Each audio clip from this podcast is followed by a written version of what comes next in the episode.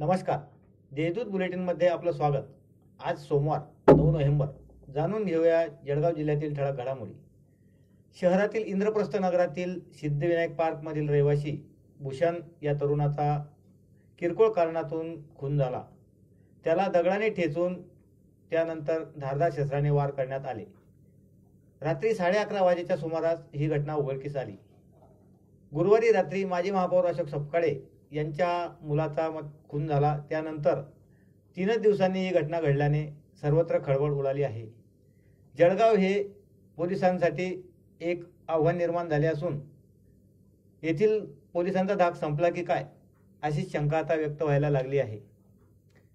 माजी महसूल मंत्री तथा राष्ट्रवादी काँग्रेसचे नेते एकनाथराव खडसे यांची माजी आमदार मनीष जैन यांनी भेट घेतली. या भेटीमुळे राजकीय क्षेत्रातील जाणकारांच्या भुवया उंचावल्या आहेत. या भेटीचे रहस्य काय? याविषयी एकच उदाहरण आले आहे. यापूर्वी खडसे व जैन हे एकमेकांचे राजकीय कट्टर प्रतिस्पर्धी म्हणून ओळखले जात होते. रविवारी पुन्हा नव्याने अठरा रुग्ण आढळून आल्याने या जिल्ह्यातील कोरोनाची संख्या आता त्रेपन्न हजार पाचशे पाच इतकी झाली आहे. तर रविवारी दिवसभरात एकाही रुग्णाचा मृत्यू झाला नाही ही दिलासा देणारी बाब आहे. गेल्या सात महिन्यात जिल्ह्यातील सर्वात कमी रुग्णसंख्या रविवारी नोंद झाली. ही बाब नक्कीच दिलासा देणारी आहे. शहरातील बळीरामपेठमधील भाजप कार्यालयास मध्यरात्री एका मनोरुग्णाने जाडण्याचा प्रयत्न केला.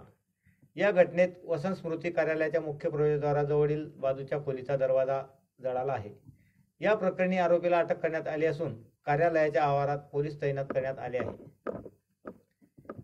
कोरोनामुळे लोक कलावंत सध्या खूप अडचणीत असल्याने त्यांच्या मदतीसाठी शासन दरबारी आपण स्वतः पाठपुरावा करू. तसेच लोक कलावंतांसाठी अंमळनेर येथे त्यांच्या हक्काचे तमाशा भवन उभारण्यासाठी देखील प्रयत्न करू अशी ग्वाही पाणीपुरवठा व स्वच्छता मंत्री गुलाबराव पाटील यांनी दिली.